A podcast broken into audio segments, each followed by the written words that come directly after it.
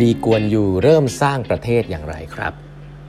สวัสดีครับ ท่านผู้ฟังทุกท่านยินดีต้อนรับเข้าสู่แปดบรรทัดครึ่งพอดแคสต์สาระดีๆสำหรับคนทำงานที่ไม่ค่อยมีเวลาเช่นคุณนะครับ อยู่กับผมต้องกวีวุฒิเจ้าของเพจแปดบรรทัดครึ่งนะฮะวันนี้เป็น EP ที่ 1486 แล้วครับ ที่เรามาพูดคุยกันนะครับก่อนอื่นนะครับวันนี้นะฮะวันนี้วันพฤหัสนะครับ ตอนเย็น2ทุ่มนะครับ จะมีไลฟ์พิเศษนะครับ ไม่ได้ไลฟ์มานานมากแล้วนะฮะแล้วก็ ต้องบอกว่าคนที่จะมาไลฟ์กับผมเนี่ยเป็นผมผมเป็นคนหนึ่งที่กล้าเรียกเต็มปากเต็มคำเลยนะครับว่าเป็น mentor ของผมนะครับคุยกับพี่มาพี่แกมาน่าจะเจ็ดแปดปีแล้วนะครับในเวลามีปัญหาอะไรต่างๆ เรื่องการทำงานนะครับคนนั้นก็คือพี่เล้งศิริวัฒน์นะครับ CEO ของ MFEC นะครับซึ่งพี่เล้งอย่างจริงช่วงแรกๆเนี่ย ก็ต้องบอกว่าผมก็คุยแก one-on-one คุยกันมาตลอดนะครับ แล้วก็มีช่วงหนึ่งพี่เล้งก็ได้มีโอกาสออกสื่อหลาย ๆ ที่นะครับ แล้วก็มีโอ้คอนเทนต์ดี ๆ มากมายเลยนะครับ ที่ว่าเป็นสิ่งที่ผมเนี่ยก็เคยได้เรียนรู้จากแกนะครับออรอบนี้มาสัมภาษณ์กับแปดทัดครึ่งนี่ต้องบอกว่าตื่นเต้นมากนะครับ เพราะว่าจริงคุยกันมาเยอะแล้วแหละนะครับ แต่รอบนี้จะมาคุยให้แฟนแปดทัดครึ่งฟังก็จะมีอีกหลาย ๆ ส่วน แล้วก็จะเป็นเรื่องของดีลล่าสุดนะครับที่ m f e c ได้ทำไปเพื่อ transform องค์กรของตัวเองนะครับ น่าสนใจมาก ๆ เลยนะฮะก็เป็นต้นตำรับ นะเวลาพูดกันว่าความลับของฟ้าในการบริหารธุรกิจเนี่ยก็ต้องเป็นพี่เลงนะครับ ก็มาฟังกันได้ตอน2ทุ่มนะฮะวันพฤหัสนะครับเย็นนี้นั่นเองนะครับวันนี้ผมขอเล่าต่อนะครับ ถึงหนังสือชื่อว่า leadership นะครับของ Henry Kissinger นะพูดเกี่ยวกับลีกอนยูนะครับครั้งที่แล้วพูดไปแล้วนะครับว่าเขาเริ่มมาเป็นนายกได้ยังไงละกันนะครับ ก็ลีกอนยูเนี่ยกลับมาในประเทศนะครับในช่วงปี 1947 นะครับไฟแรงเลยนะฮะอายุ 31 ปีเท่านั้นนะครับ กลับมาเนี่ย ก็เพราะว่าประเทศเนี่ยมีปัญหาอยู่ 2 อย่างนะครับที่เขาเห็นเลยสิงคโปร์ต้องแก้นะปี 1950 ก็คือ housing นะครับคนสิงคโปร์ไม่มีที่อยู่ราคาถูกราคาย่อมเยาที่ตัวเองสามารถจะจะจะซื้อหาเป็นเจ้าของได้ อันที่ 2 corruption นะครับสองปัญหานี้เนี่ยเกิดขึ้นมาก่อนนะครับเมื่อ 80 ปีมาแล้วสิงคโปร์ทีนี้ปัญหาเนี้ย มีคนยุก็เห็นแล้วว่าต้องแก้ครับ แต่ว่าเขายังไม่ได้เป็นนายกนะฮะเขากลับมาจริงเขาเป็นนักกฎหมาย แล้วเขาก็รู้สึกว่าเขาถูกดูดเข้าไปเลย อยากจะทำมากๆ อยากจะเป็น statesman มากๆนะครับ ก็เลยตั้งพรรคการเมืองนะครับชื่อว่า People's Action Party แล้วก็ตั้งแคมเปญเลยครับ เพื่อที่จะบอกว่าการปกครองแล้วก็พรรคเดิมที่เกี่ยวกับเรื่องของการปกครองโดยอังกฤษเนี่ยคนที่มาอังกฤษอาจจะไม่ work แล้วนะครับ ต้องเปลี่ยนวิธีต้องคิดใหม่ทำใหม่ ก็เลย ลงเลือกตั้งแหละสุดท้ายแล้วก็ได้รับการเลือกตั้งนะครับแล้วตั้งแต่นั้นมาตั้งแต่ปี1954นะครับที่ตั้งพรรคการเมืองมาเนี่ยแล้วก็ได้ได้รับเป็นนายกรัฐมนตรีเนี่ยก็เป็นมาถึงปี 1990นะครับจะบอกอย่างที่เรารู้กันนะว่าสิงคโปร์เนี่ยก็ผ่าว่าเป็นประชาธิปไตยแบบเต็มใบสุดๆหรือไม่จริงๆ แล้วลีกอนยูก็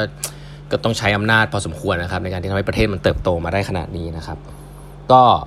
ขึ้นมาเป็นนายกนะครับเมื่อปี 1950 59 นะ 59 เราเป็นมาตลอด 30 ปีนะครับ ทีนี้สิ่งแรกที่ลีกวนยูทำอย่างที่บอกเลยครับ ชัดเจนคนสิงคโปร์ต้องมีบ้านอยู่นะครับ เพราะนั้นเขาตั้งนะ Housing and Development Board HDB ขึ้นมา แล้วก็เริ่มสร้าง project คอนโดมิเนียมนะ High Rise Residential เนี่ยทั่วสิงคโปร์นะทั่วเกาะสิงคโปร์เลย แล้วก็ subsidize โดยงบของรัฐบาลนะครับ เขาบอกว่าช่วงนั้นเนี่ย สิงคโปร์เนี่ยสร้างห้องสร้างคอนโด สร้างที่อยู่ให้กับคนสิงคโปร์เองเนี่ยสามปีนะครับรวมกันเนี่ยมากกว่าที่อังกฤษตอนที่เป็นปกครองสิงคโปร์อยู่ 30 ปี 3 ปีเนี่ยสร้างไปเยอะกว่าที่คนที่อังกฤษปกครองสิงคโปร์เนี่ยสร้างมา 30 ปีนะครับก็เอาง่ายๆว่ารัฐบาลเก่าไม่ทำเลยเลยทำไปเรื่อยๆนะลีกอนยูก็ชัดเจนนะว่าอันนี้คือ strategy กลยุทธ์ แล้วก็เป็นเป้าหมายก็เลยสร้างครับสร้างขึ้นมามากมายลีกอนยูบอกเลยนะฮะว่าในในในในหนังสือเขาเขียนเนี่ยเขาบอกว่า individual economic prosperity เนี่ยเกี่ยวข้องกับ political stability ครับก็คือว่าเรื่องปากท้องเรื่องการกินอยู่ดีกินดีเนี่ยลิงก์โดยตรงกับเรื่องของความเรียบร้อยทางการเมืองนะครับความมั่นคงทางการเมืองของตัวลีกอนยูเอง ซึ่งผมว่าเรื่องพวกนี้เนี่ยพอเรามาลิงก์กับประเทศเราตอนนี้นี่ผมว่าเป๊ะเลยนะแต่นั้นเขาเกิดมาห้า 80 ปีแล้วเนาะที่เขาต้องทำแบบนี้ก็คือว่าถ้าคุณอยากมีความมั่นคงทางการเมืองจริงอะคุณต้องทำให้ทำให้คนในประเทศเนี่ยผมใช้คำว่าอยู่ดีไม่อยากใช้ว่าอยู่ดีกินดีแล้วกันนะ อย่างน้อยๆเนี่ยเขาเริ่มจากการ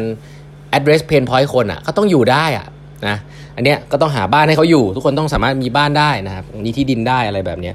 ก็นี่คือสิ่งแรกที่ลีคนยูทำนะผมว่ามันก็ simple simple คือ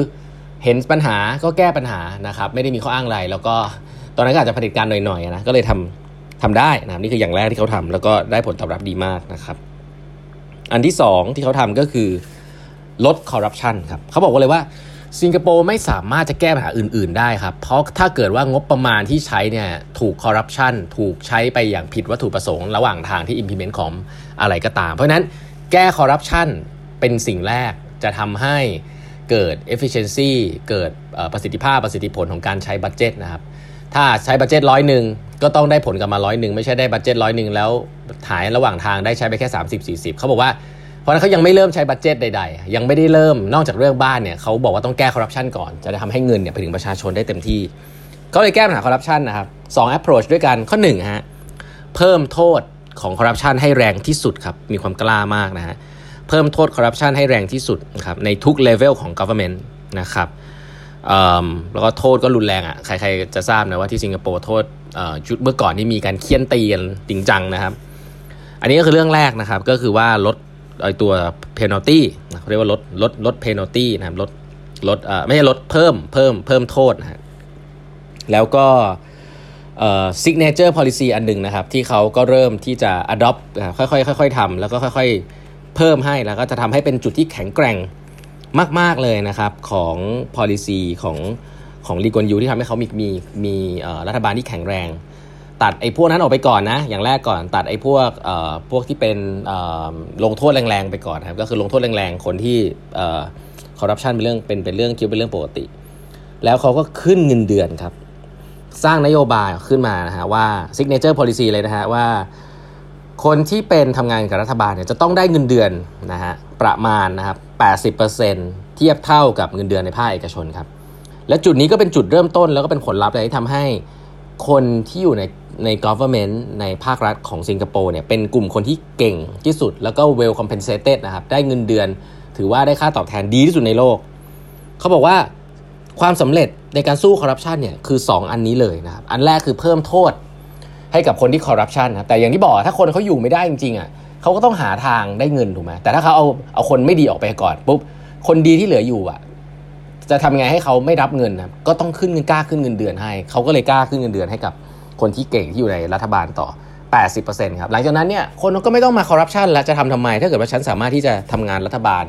ได้เกียรติยศชื่อเสียงได้ทำงานเพื่อสังคม แล้วก็เงินก็ไม่ได้น้อยครับ80%ของเอกชนทีเดียว ผมว่านโยบายนี้ชัดเจนดีนะครับแล้วก็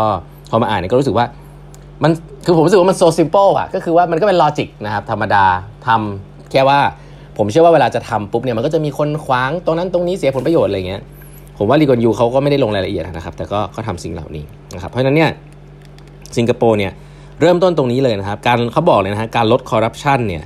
จะทำให้การลงทุนของสิงคโปร์ในไปที่ต่างๆเนี่ยจะเต็มเม็ดเต็มหน่วยมากขึ้นนะครับ อีกส่วนหนึ่งที่น่าสนใจคือว่าสิงคโปร์เนี่ย แบ่งงบนะฮะในช่วง 1960ถึง1963เนี่ยหนึ่งใน3นะครับบอกว่าแบ่งงบ 1 ใน3เนี่ยหรือประมาณ 70 เท่านะฮะของงบเดิมนะครับเอามาลงกับเรื่องการศึกษาครับเขาบอกว่า 9 ปีแรกเนี่ย9ปีแรกของการที่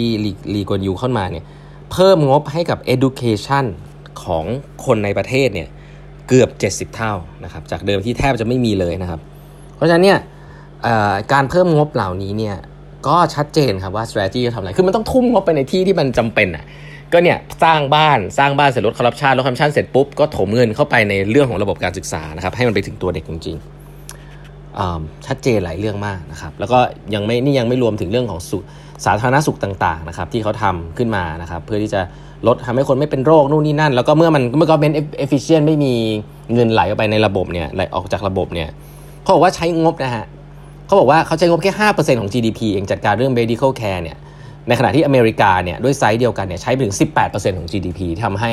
สุขภาพของคนเนี่ยดูแลสุขภาพคนครับ